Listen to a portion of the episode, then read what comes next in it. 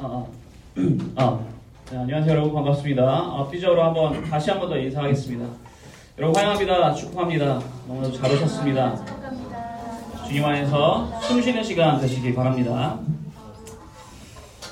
말씀 함께 오늘 하나님의 말씀 읽겠습니다. 룻기서 2장 10절 말씀입니다. 룻기서 2장 10절 말씀 10절 말씀 다 함께 한 목소리로 합독하겠습니다. 읽겠습니다. 룻이 엎드려 얼굴을 땅에 대고 절하며 그에게 이르되 나는 이방 여인 이거늘 당신이 어찌하여 내게 은혜를 베푸시며 나를 돌보시나이까 하니 아멘. 뭐 여기 계신 많은 분들이 뭐 이미 알고 계시다시피 저는 이 현재 이 주님의 교회에서 이 대학부를 담당하고 있습니다. 그러다 보니까 이 제가 대학생들에게 이 연락을 할 때가 꽤나 자주 있습니다. 근데 사실 자주라고 하지만 그렇게 자주는 또 아닙니다.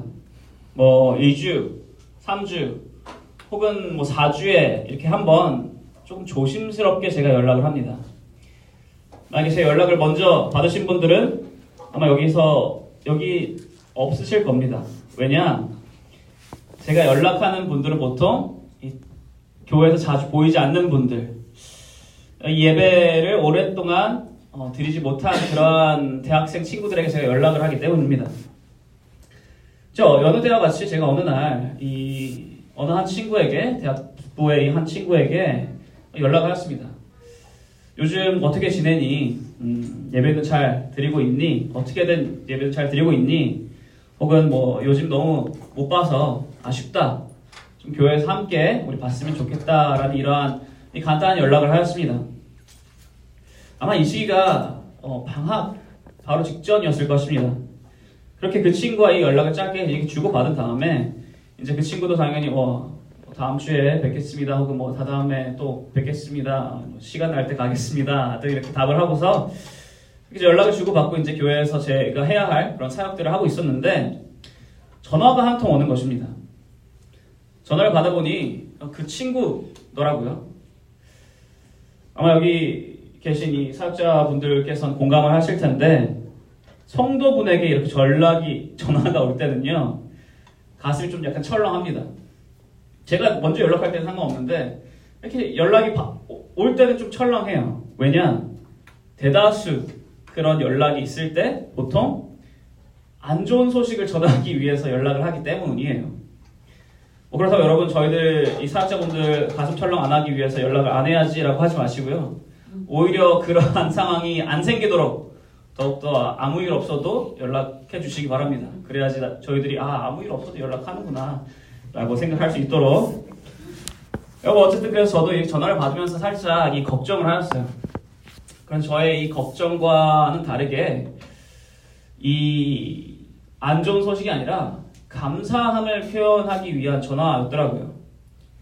사실 이 친구가 전화한 것은 아니었고 그 친구의 부모님이 대신 전화를 하셨습니다.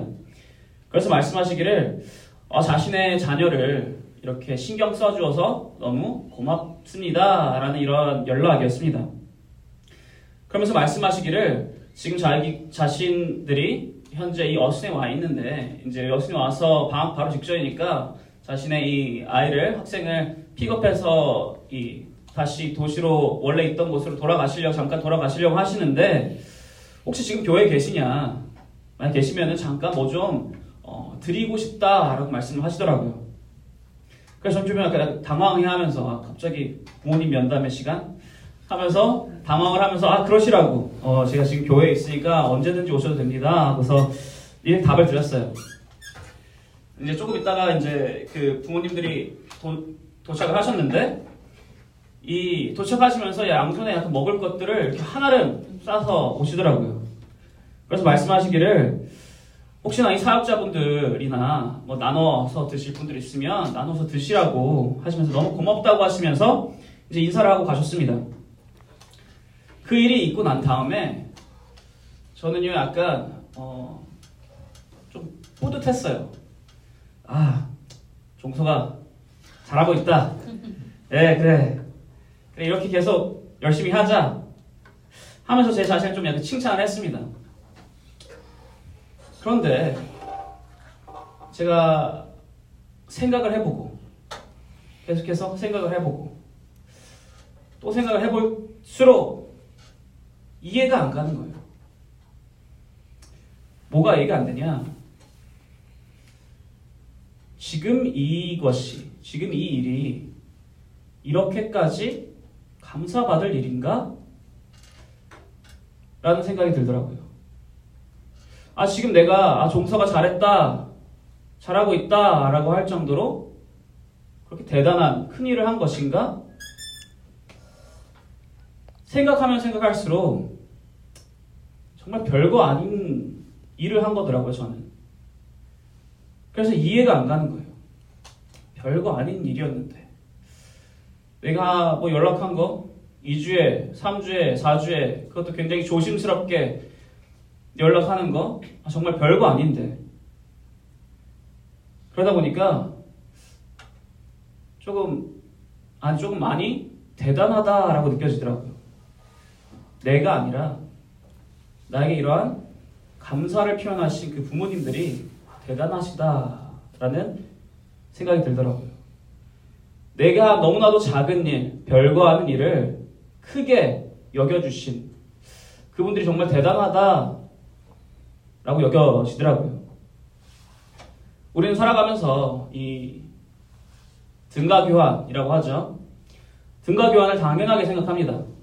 1을 주면 1을 받고 10을 주면 10을 받는 일을 당연하다라고 생각하며 살아가게 됩니다. 이것은 뭐 물질적인 것뿐만이 아니라 비물질적인 것도 마찬가지입니다. 이제 연애를 해보신 분이나 현재 연인이 있으신 분들은 아마 이렇게 생, 공감하실 거예요. 연인 사이에 제일 감정 상할 때가 언제입니까? 내가 베푼 사랑의 크기만큼 상대방이 보답받지 못했을 때 굉장히 서운하고 그럴 때 어쩔 때는 화가 나기도 합니다. 아 나는 10을 너에게 주었는데 너는 왜 표현하는 것이 너는 나에게 돌려주는 것이 1밖에 되지 않는가?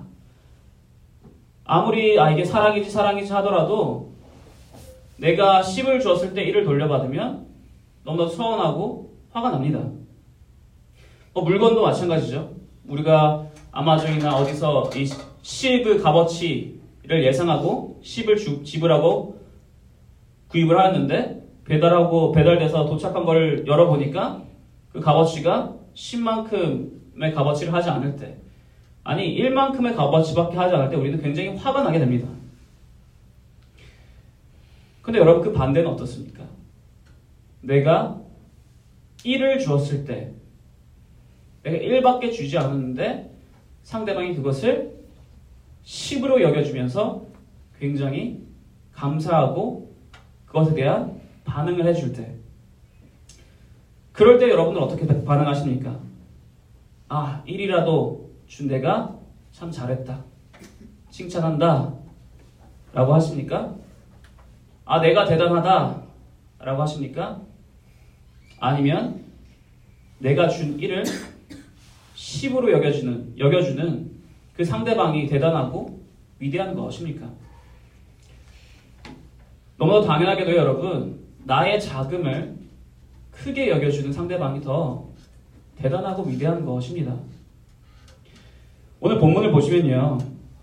이 2장 10절, 루시 보아스에게 이렇게 이야기를 합니다. 2장 10절 다시 한 번 더 읽어보겠습니다. 읽겠습니다.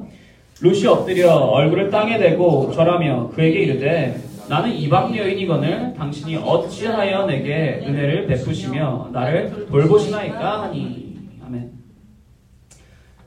루시 말합니다. 아 어찌하여 내게 은혜를 베푸시며 나를 돌보시나이까. 왜냐 룻은 지금 이해가 되지 않는 것입니다. 지금 룻과 보아스의 상황은 어떻습니까? 이 시기에 지금 이 당시에 룻은요 조심스럽게 그리고 좀 더 현실적이게 얘기하자면요 굉장히 굉장히 보잘 것이 없는 여인입니다. 루시 자신이 고백한 그대로 그 말을 인용하자면 하찮다고 할 수 있는 여인입니다. 루시 무엇이 대단합니까? 뭐 세상에 큰 도움을 주었습니까? 세상을 구하였습니까? 자신의 나라의 민족을 구하였습니까?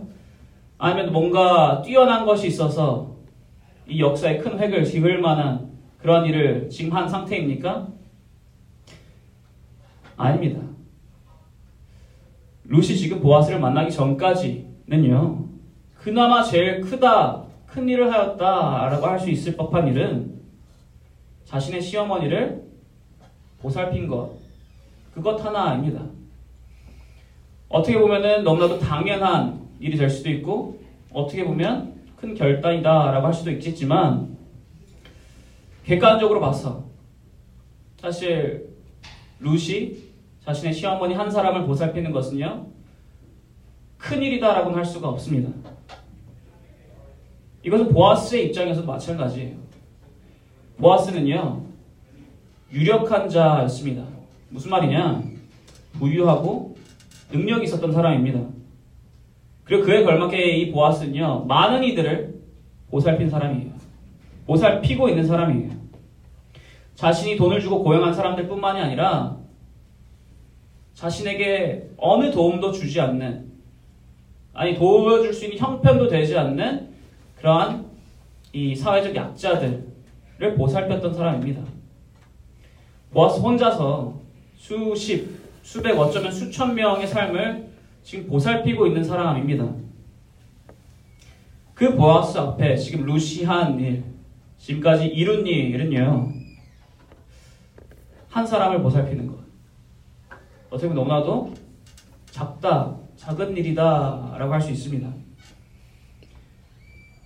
그런데요, 보아스는 이 작은 일을 어떻게 여기는가? 룻기 2장 11절에서 12절의 말씀입니다. 11절에 12절. 다 함께 한 목소리로 합독하겠습니다. 읽겠습니다. 보아스가 그에게 대답하여 이르되 내 남편이 죽은 후로 내가 시어머니에게 행한 모든 것과 내 부모와 곡국을 떠나 전에 알지 못하던 백성에게로 온 일이 내게 분명히 알려졌느니라. 여호와께서 내가 행한 일에 보답하시기를 원하며 이스라엘 하나님 여호와께서 그의 날개 아래 보호를 받으러 온 내게 온전한 상 주시기를 원하노라 하는지라. 아멘. 보아스가 말하기를요. 루시 한 일을 다 들었다라고 합니다. 루시가 모든 것 내가 다 나에게 알려줬다. 시어머니를 보살핀 것, 시어머니를 따른 것 내가 들었다. 그리고 이 이방 땅에 너에게 익숙하지 않은 이 이방 땅에까지 이 따라온 것 내가 다 들었다.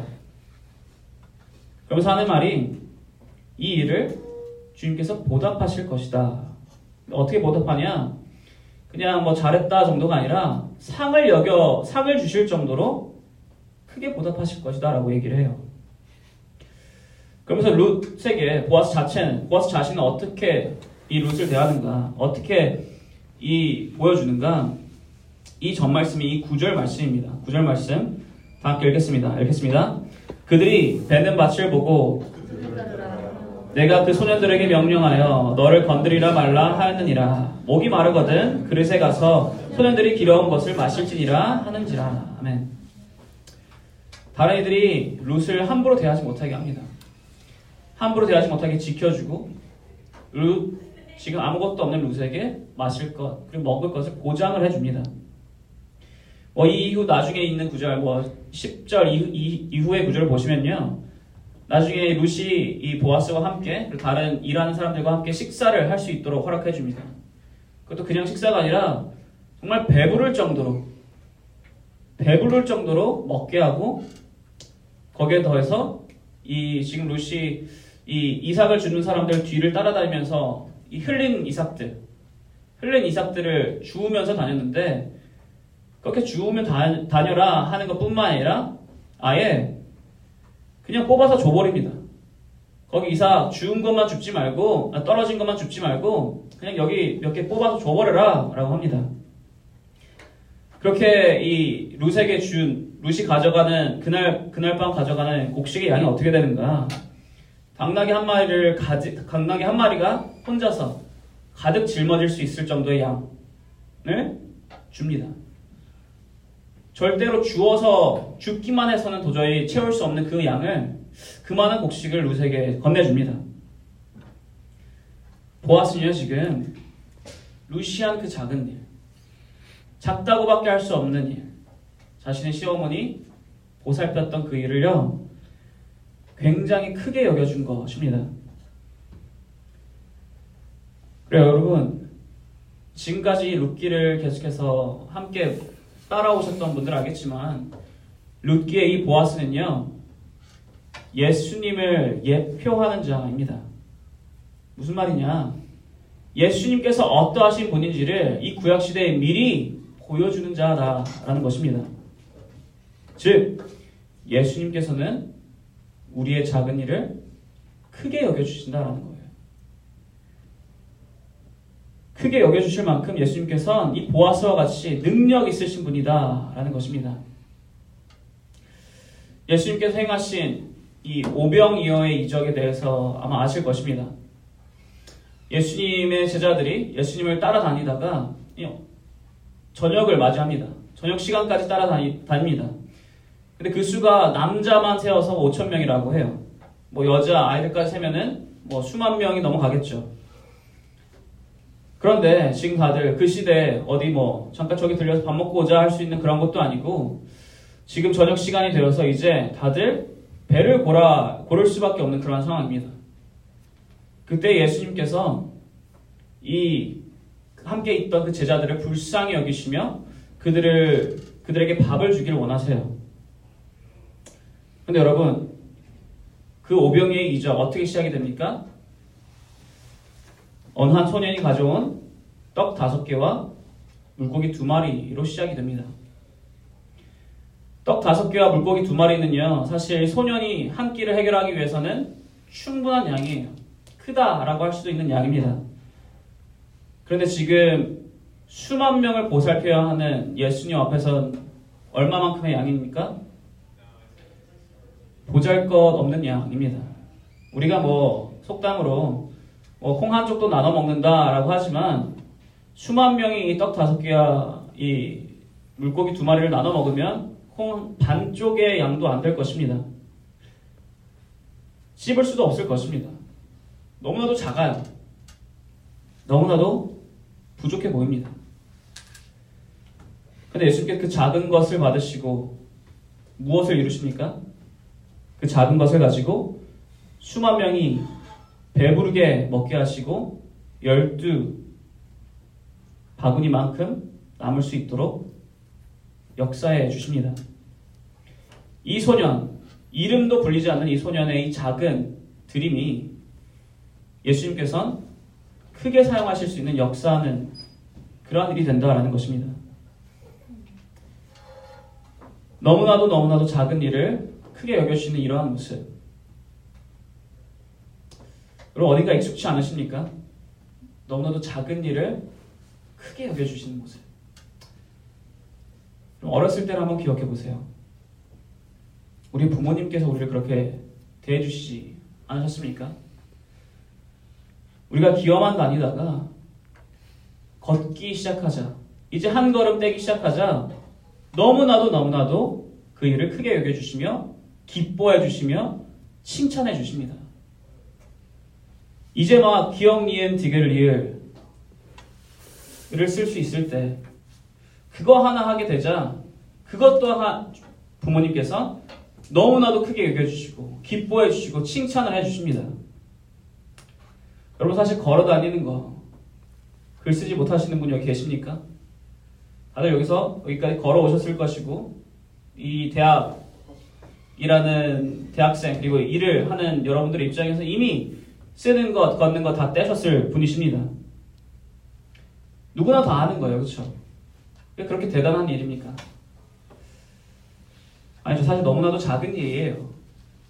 그런데 그럼에도 불구하고 우리의 부모님께서 그러한 작은 일을 크게 여겨주신다는 거예요. 이것은 뭐 우리가 어릴 때만 그렇습니까? 지금도 여러분 부모님 생각하시면 부모님께서 여러분들을 어떻게 대하시는지 한번 기억해 보시면 지금도 다를 게 없다라고 기억하실 것입니다. 우리의 너무나도 너무나도 작은 일을 아니 어떻게 보면 너무나도 하찮은 그런 일 하나를 부모님께서는 너무나도 크게 여겨주십니다. 너무나도 크게 여겨주시면서 무엇이든 더, 더 해주시려고 해요.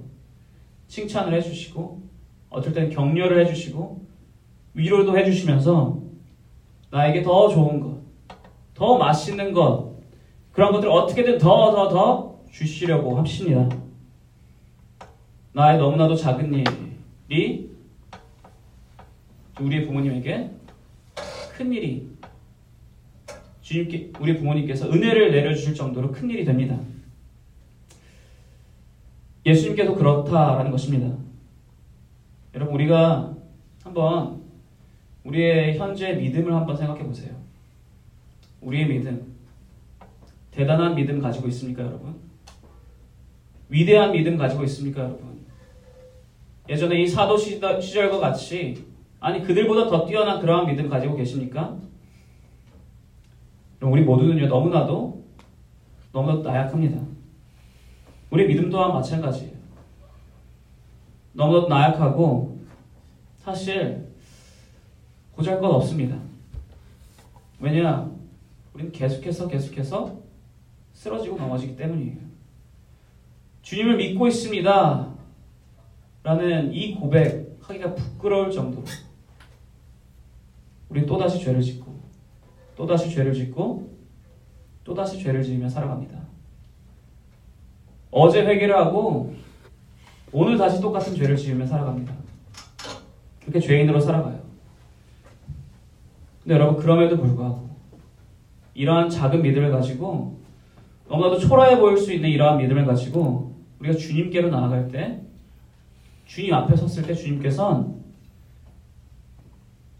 그 작은 믿음을 크게 여겨주십니다. 환영을 해주세요. 나의 딸, 나의 아들아, 수고했구나. 잘했구나. 잘 돌아왔다. 그리고 그와 함께 우리에게 평안을 주십니다. 우리의 믿음에, 이 작은 믿음에 걸맞지 않는 그러한 평안. 다른 말로는 우리에게 구원을 허락하셨습니다. 예수님께서 이렇게 우리에게 이 우리의 작은 믿음을 가지고 크게 여겨 주십니다. 그럼 우리는 어떻게 반응을 해야 할까요? 아, 크게 여겨 주시니까, 작은 것도 크게 여겨 주시니까, 나의 일을 가지고 10으로 여겨주시니까, 아, 이 정도면 충분한 거 아닌가? 아, 난 잘하고 있구나. 라고 살아가야 할까요? 그냥 이대로 똑같은 죄 계속 반복해서 지으면서 그냥 쓰러지면서 어쩔 수 없다라고 말을 하면서 그 작은 믿음 가지고 계속해서 살아가야 할까요? 이것에 대해 사도 바울은 이렇게 말합니다. 로마서 6장 15절 말씀 제가 세 번째 버전으로 가져왔습니다. 함께 읽어보겠습니다. 읽겠습니다. 그러면 어떻게 해야 하겠습니까? 우리가 율법 아래에 있지 않고 은혜 아래에 있다고 해서 마음 놓고 죄를 짓는 자, 짓는, 짓자는 말입니까? 그럴 수 없습니다. 그럴 수 없습니다. 여러분, 작은 믿음으로 인하여 큰 은혜를 얻으셨다면, 이제는요, 큰 믿음을 가지는, 큰 일을 하시는 모든 여러분 되시기를 소망합니다. 큰 믿음을 가지고 주님께서 말씀하시는 큰 일 하시기 바래요.